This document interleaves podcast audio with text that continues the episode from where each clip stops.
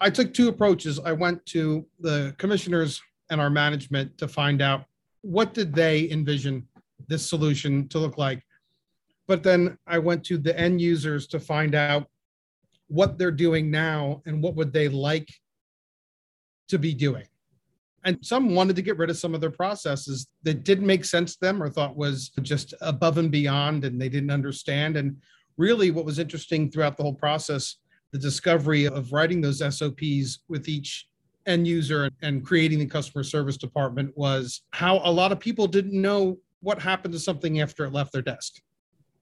So they literally couldn't tell you what the next step, what was happening there. So by investigating all of that, it gave us a really nice roadmap as to what our software needed to do. And now everyone is in the know. They still might not have any ownership of, let's say, a permit after, let's say, customer service puts it in. The workflow kicks it off to zoning and engineering, and they do their part. But everyone can now go in and see where it's at or see if any notes have been left in the system. And this was a completely manual process for us before. So I let the needs of the end users be the main the main drive for what our eventual software could do.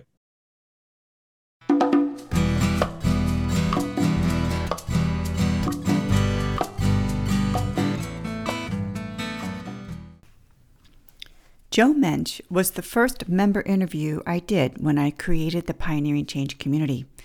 There was a reason for that. The history of the projects that we had worked on together represent a critical intersection of customer service, work culture, and technology. Joe was the key internal partner to work with me on improving customer service work processes and integrating them with technology to build a lean, one stop customer service center. Today, he jokingly refers to his customer service staff as our front line Google. At the time of this interview, he was director of IT.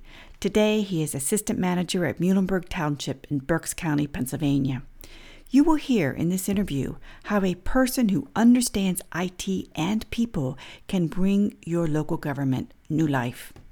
We start in by talking about the silo work culture and the way things were done before we began our work.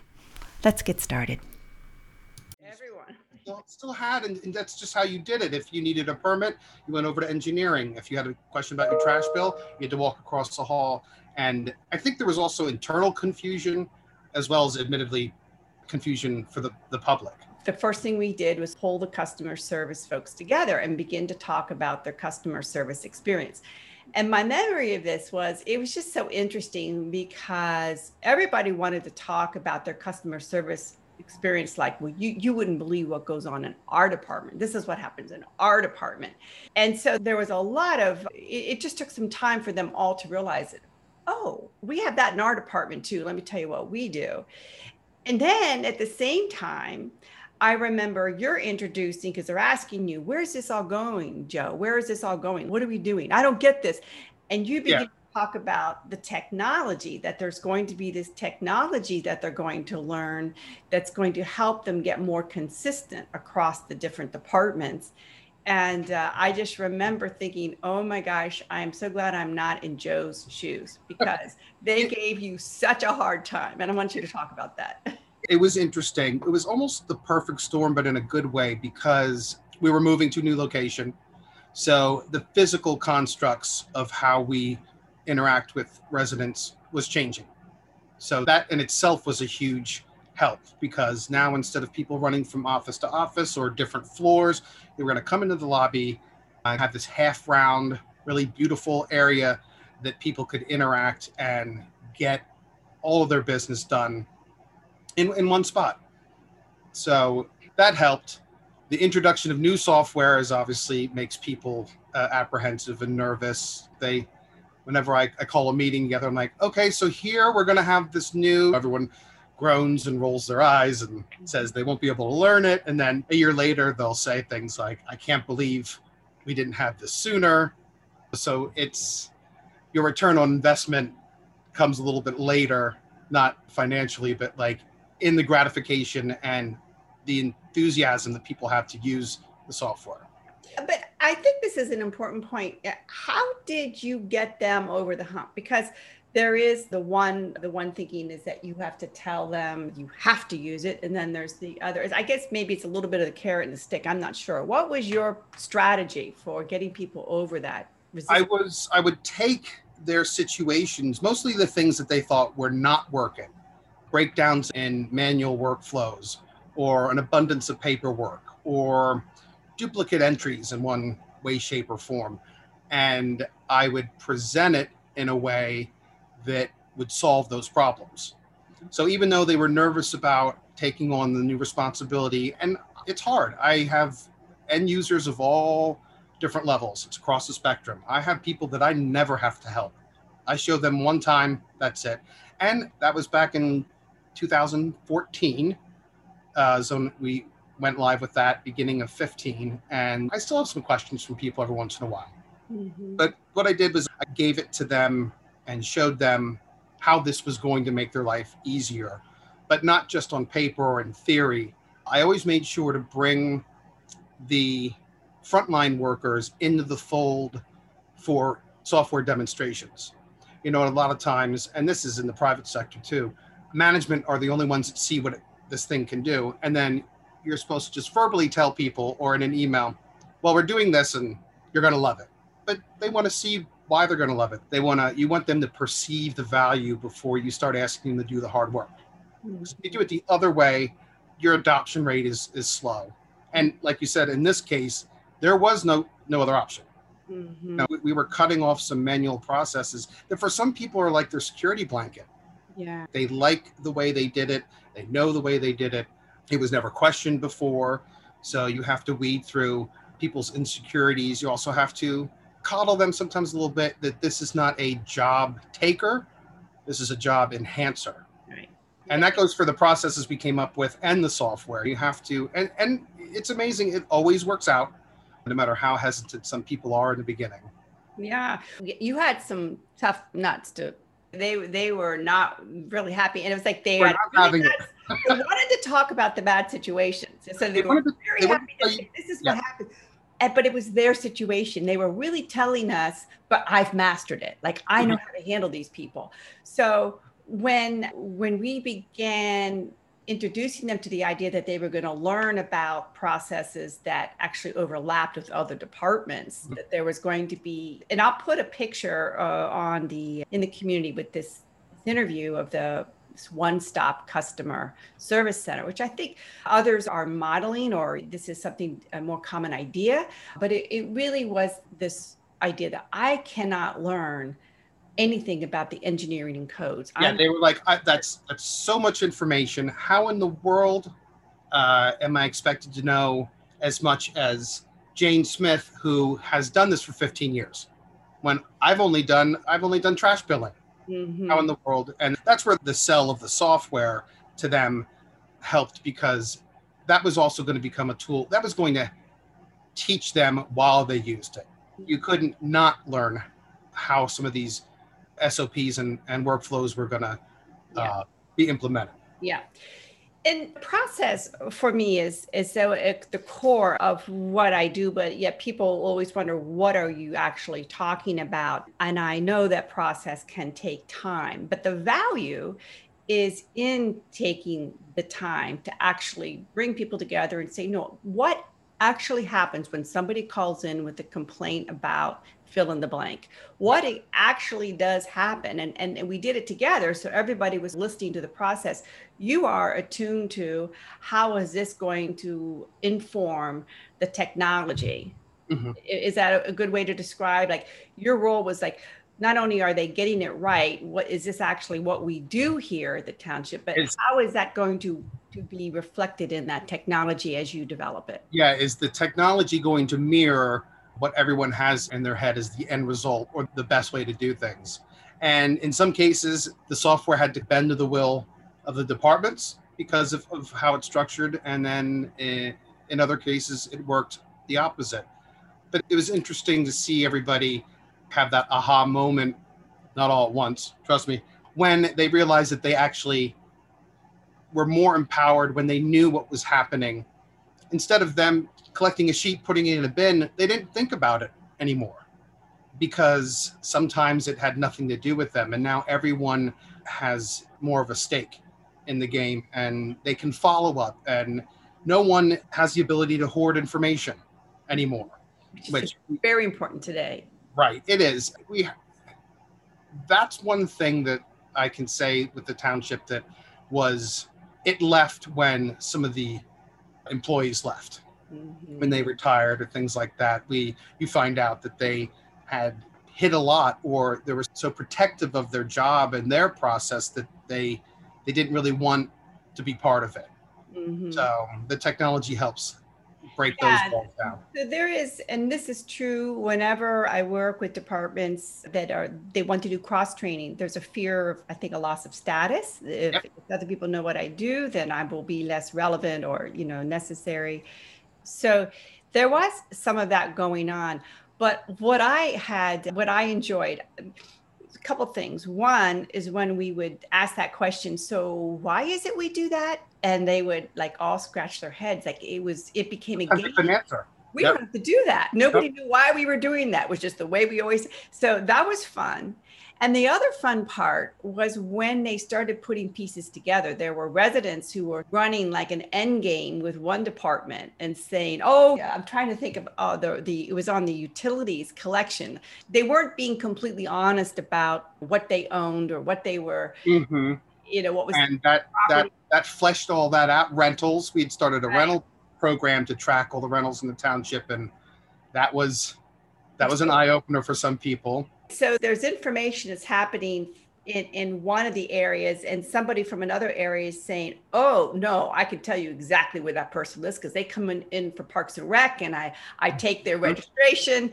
So there was this back and forth. And, and I think for them, they realized, my gosh, one day they looked at me and they said, everybody comes to us now because we know everything. Mm-hmm. they really felt they had a sense of the whole township in terms of just what's going on because they became their jobs as frontline customer service just became that vital. And I don't know if things have evolved, but I certainly was what I was feeling. They were feeling very empowered. They, I, I can't stress enough how important those frontline, our version of a frontline worker is, because they're almost like our built-in Google. People can come up to them and pretty much throw almost any question at them regarding something with the township. And because of the software and SOPs we implemented, they most of the time can answer that right away. So what used to be a, I'll have to get somebody to get back to you. And residents, uh, I've found, especially after the customer service uh, process we went through, is sometimes residents need an answer and they're satisfied even if it's not what they wanted to hear. Mm-hmm. That void of communication, when someone says someone will get back to you, they've immediately, some of them are, are feel like they're not being heard. Mm-hmm. So I think customer service helps to minimize uh, that type of interaction. Mm-hmm. That coupled with technology, we try to make everything customer service has uh, available th- their disposable forms, frequently asked questions, things like that. We always try to mirror that on our web. Yeah. Yeah, you guys did a great job at that. During that process, the the front line was actually coming up with recommendations for what could go into those FAQs. I loved the process because it was really largely they they owned it. They really were willing to dig in and say, "Here's what I think would really help because we get so many calls about this. Why it's, don't we?" They saw value right away because they saw they saw their suggestions being implemented fairly quickly.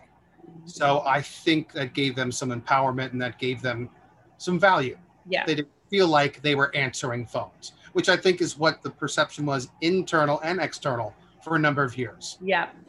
I do want to say, not to dwell on this too long, but the first time I took the recommendations to the management team, We had some, you know, great support, but there were those who were like, why are you letting them make these recommendations? They took me to task. Like, we hired you, the consultant, and they, you're bringing forward their recommendations. And it was something that really re- required a mind shift in terms of what we were trying to accomplish, which was to give them the ability to participate in this this development of a customer service because they're the ones that are seeing it. Uh, that was one challenge that I encountered as uh, the consultant in the project. And the second was there was an insistence on the part of at least one department director who was not willing to give up their administrative assistant, that they wanted to have their special person, mm-hmm. not even part of the customer service center, in their department. And I've seen this. We I've done this project in other municipalities, and the same that same thing comes up. And I ha- I still haven't resolved from a design issue, which is obviously they get to make that call. I don't know from your maybe it is a necessary part of the design to let some directors have their sort of personal assistant and I think it's dependent on the the size of the organization and your internal culture. Mm-hmm. You're always going to have some slightly bad behavior here and there. I remember when this occurred, we were like, okay, but can we still reach our end game regardless? So if we take this person out of the equation, can we still make this work? And, and of course we could. The ironic part is holding someone back from being in, in the process and being part of that development team, so to speak, yes. actually ended ended up putting them at a disadvantage. Yes. Both the director and the person they thought they were protecting from I don't know what. To be honest, I forget all the things we heard. undo work, that's not their job, things like that. Right. I think in that situation, the that protected employee got really the short end of the stick because they did not really understand what was going on and because of the changes we made, there was still part of the workflow that they were going to be a part of no matter what. And they struggled immensely to, to get a handle on that. And until they left, I really don't know if they ever did, to be honest. And it seems to me too, they they, they were still called on in emergencies because that's the way we operate now lean so mm-hmm. there's somebody that goes out they have to fill in and as you said that they weren't quite as equipped to to do the work in terms of filling in and they didn't like that and in fact I, the morale of the team, I think, was an issue. This is a person that could have brought a lot of value to that and did bring a lot of value to the team. But once they're separated or they're not made a part of it, there is a right away, you just, it's the idea that somebody is special and and that that doesn't trying to eliminate that and ever helps yeah. I i can't speak for other townships in their very nitty gritty you know granular how their culture is but i've seen that happen a couple times over the past 20 years is it that one one little act like that has such an enormous ripple effect that will not it doesn't go away as long as that situation exists, it will keep manifesting itself in a different way. Mm-hmm. Because that, I don't know, for lack of better words, that special treatment that person's receiving then starts extending to other areas where it was never intended to. Mm-hmm. You know, customer service has set hours and they have to be there. And obviously, being present is the only way that works, whether it's by email or by telephone or in person. So the person that was meant to be down there in the fold, reinforcing and growing our front line, now also doesn't have the same responsibilities, but also has different hours and things like that. So it's that's something I would guess that a lot of places struggle with. You would be better suited to tell me, but yeah, that's.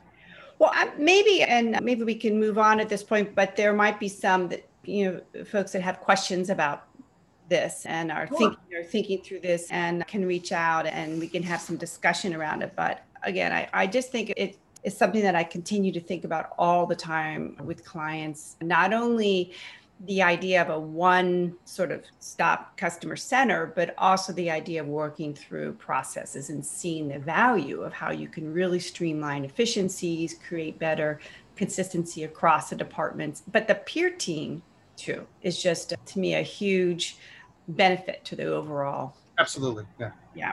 Okay.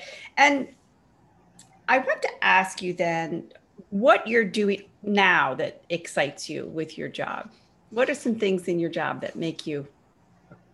No one else is usually excited about these things, but I am.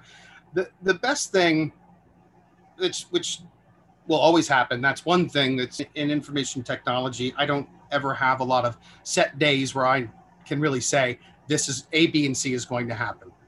There's always things that pop up.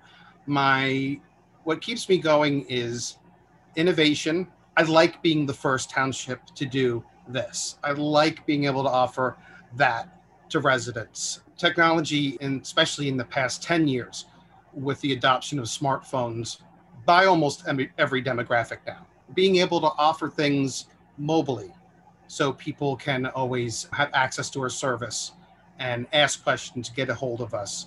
So basically, my short answer is I love finding things that can be improved and efficiency. And I like that internal and external gratification that people get when they realize something they had perceived to be difficult to do or information they thought was unattainable is. And sometimes digging up old data that we had lying around to make better use of that. And anytime I can go paperless is exciting for mm-hmm, people. Mm-hmm. Or just minimize the amount of paper. It's hard because uh, you know, not everyone wants to always use a computer to solve their problem. But like I said, a lot of those that's a that's more of an older style of thinking that is pretty much gone now at the township. So yeah, that's helpful. But I like that it's evolving, it's ever changing. I am a just natural born fix it. I, I like to fix things. I like efficiency. And you're an innovator. I love rules. Yeah, you like rules. Love rules. Love. I, I don't know if they if everyone followed rules, it would be a much better place. Of course, that's not very uh, realistic, but the more people you can get to follow the rules, the better because they're there for a reason. Sometimes it's hard to uh, convey that to our residents when they want to do something, or a lot of that comes sometimes when people want to put a fence or a pool. They just don't understand why do I have to do this, and you know, trying to explain people that we all have to follow the rules. There's there's a reason. It all works out. How are you about changing the rules? I'm fine with changing the rules if you can if you can find a, an added benefit. Mm-hmm. Sometimes you have to change rules because someone wasn't following the rules. Mm-hmm. Those situations aren't so fun, but for the most part, I just yeah, I like to fix things. I like to improve things, and I'm accused in my personal life of constantly trying to fix everyone's problems. I'm not going to say I'm not a good listener, but as I'm listening, I try to tell the person exactly how to fix the problem. most of the my problem fixing well in your job actually yeah. that helps. Uh, ones and zeros are what I deal with, and the human condition is a dynamic, fluid, biological component that can't always be solved mathematically. So. Yeah. The irrational side of us doesn't follow linear kinds of not at all thinking. We are not, yeah. But there is from that other way of thinking, uh, this sort of creative side, which it does seem to me, I used the word innovation earlier. I do see you as an innovator, which means it's not like you're stuck on the way things have always been done. You're very yeah, willing to go to a new way of doing things. Things can always be improved even things I've come up with. Right. So always. Let's talk about this app because um, so you have, I think a lot of municipalities are doing this now, but there's an app that people can get to people at the, the township. And I could see where people might say, oh, that sounds really messy to me. That sounds like people just have complicated and that's a huge that was the biggest uphill battle probably that I ever faced the township as far as an implementation to technology because I was very upfront in the beginning. I said this is going to really open us up. We're we're going to be transparent. There's going to be no more. We'll get back to you. People have a request or a concern, they submit through the app, and then they're notified every step of the way. They're notified once it's been marked as received. They're notified once it's in progress. They can communicate the whole time through the app with whatever person that was assigned to. Some people were a little alarmed at first. Well, oh, I always take those calls with the app. Yeah. If it's a zoning issue, someone wants to put a, has a question about a zoning permit or a fence or a shed, or it goes to the zoning officer directly. The value I see in that is it expedited people's request for information or issue, and they could see it being solved in real time. Mhm. So it was something I thought was important for us. I, I always struggle with people and the perception of government and red tape and waste. And one thing this app really helped with was people feeling more of a part of their own problems and solutions Yeah. instead of just being a phone call or an email where they waited for days uh, for someone to get back to them. Mhm. And, and it helped immensely with record keeping. For years, we wanted to know how many trash complaints are we getting? Where are our potholes? Because if you give people the ability to report on potholes, Mhm. I can tell you exactly where they all are. Mhm. But people can also upload photos with the app. It just, it really cut down on the amount of time to solve a problem, included that transparency. And I think even though you don't really react uh, or interact with the person visually or on the phone, you still feel included.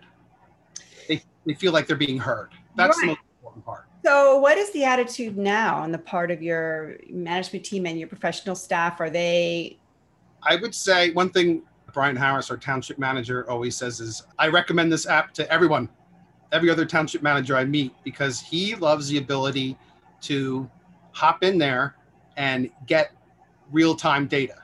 great? So he everyone loves it. I would say that my public works director doesn't love it so much because like right now if you go in you'll see a couple hundred requests to have people's have their leaves picked up. They're Mm, very upset their leaves haven't been picked up yet. But it gives him a nice sense also, even from his perspective, might be a pain in the butt that he's getting all these notifications every day. But he also knows where in the township we're uh, a little deficient mhm. in picking up. So he can then go to his crew and say, hey, I've noticed there's this cluster of requests for service in this area. What's going on? So before, we would have never known. We would have taken the call, their address, given it to Public Works, and then poof, who knows? Was it ever resolved? Was it ever taken care of? Because now every request that's open must be completed. And employees are reminded within 48 hours if no action has been taken. Mm-hmm. And then if nothing's been done with a complaint for seven days, including weekends, it will go to the directors and the township manager. Mm-hmm. Because I felt that was important because people forget things. It's not mm-hmm. always intended negligence, but it gave us that 10,000 foot view. What's going on? Who's not being taken care of? Where are issues? Before we started today, we were talking about this a little bit, and uh, you mentioned that there's a lot of these apps out there now. The app that you're using, Is was started as PublicStuff mm was the name of the company, and they've been acquired by Accela. Accela. Yeah. This is your the app you have on the phone. Is is Yep. it Accela app? Okay, great. That's really helpful. Let me just ask you as we begin to wrap up here, what is it that you would hope to leave behind in 2020 when we leave this year? What is it about this year that you would just as soon leave behind? There's so many things, Nancy. Yeah.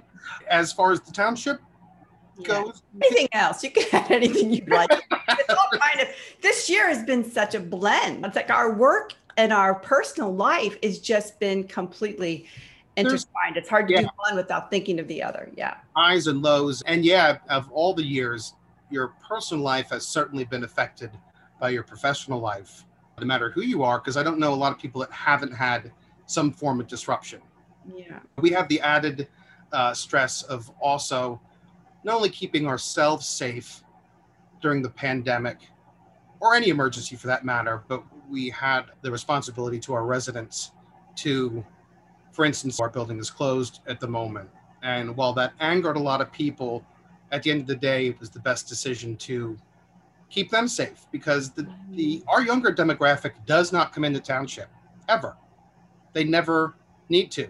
They pay their tax bill and their trash bill online or via their bill pay. They use our app. Uh, we also have, in, in, conjunction with the app, we have uh, there's a web component. So if they don't want to use their mobile device, they can get the same interaction and service through our, our web portal where they can submit their things. So the older demographic is who was coming in. They like to hand that bill to somebody. Sure. They want to see somebody take that check and put it in a drawer and they want to hold a receipt. That's been hard, I know, for some of our residents, and we had to close. It, if I had to leave something behind, I guess I would like to think that some people's uh, perception of how much people are working and what constitutes proof of work is transformed. And we realize that your physical location these days, I should say, for a lot of my employees at the township, it really doesn't matter where you are. It remember it matters what you're doing and what you are. If you're a good worker, that's really not going to be affected by being at home. I, I started to move everybody to mobile technologies, laptops, and Microsoft Surfaces that they, they actually can take them home with them every night if they want to. And they come in the morning and they dock, and then they're working on two gigantic screens and they have a keyboard and a mouse.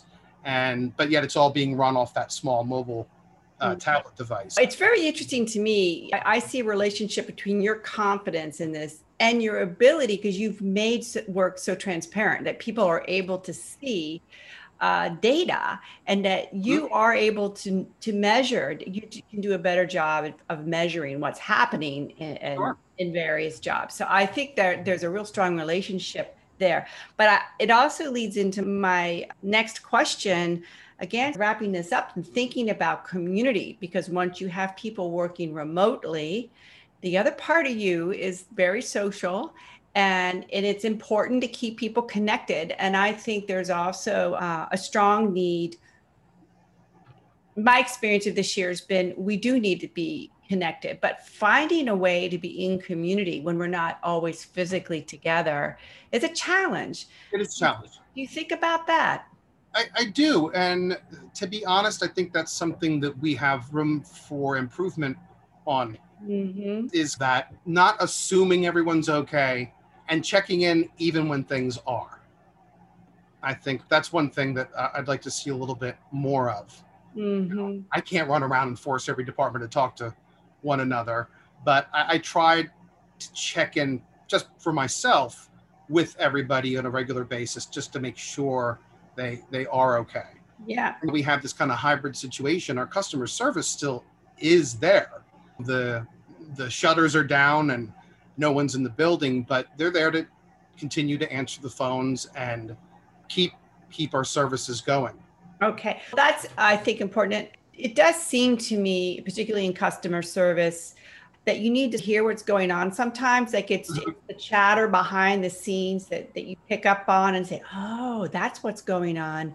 Mm-hmm. Certainly, when I was becoming a professional, I was put my first professional job a desk in a room with three other consultants. I had this little tiny desk in the corner, and I know they were like, "Oh my gosh, I can't believe they're putting another person in here." I learned so much the yep. year that I was in that office because I could hear what they were talking about with clients, how they interacted. So I always think of that in the workplace that there is some need. There, I guess you got to find the balance, but there right. there's, there's a happy medium, and obviously in our case, no one's going to remote work forever Mm-hmm. But if anything, this year has shown us that people can, if they need to be. We need to be a little bit uh, more forward thinking, I think, as far as the workplace environment. That being said, I also agree with you that there needs to be that running across somebody or going down to pick up mail in customer service and you overhear something that connects to something you're working on or a problem that you've heard, not having that physical interaction that ball would have been dropped, so to speak. Mm-hmm. I'm not saying the problem wouldn't have been solved, but everyone would have been maybe a little more in tune with what was going on. Although everyone's very good about still maintaining our phone calls and our email communication. No one's going radio silent. That's right. where I think you, you'll know if there's an issue. Yeah. And I guess we have to just take into account the variation. I've been working remote, so to speak, for decades, but I do know people that I think suffer when they don't have the physical connection and maybe they need to go, they need to leave their their home office to go to a place where they're interacting with people. So I guess we have to find yeah, these this sort of a hybrid work environment where people have their needs to be productive, whatever it takes productive and get matched to the right environment. Absolutely. It has been great talking with you. This is my first uh, member introduction interview. I couldn't have picked a better person to do it with. I'm going to stop recording now. Okay. Hang on there so I can Sure. say goodbye to you. But this has been a great interview. Thank you. Thank you for the opportunity. I really appreciate it.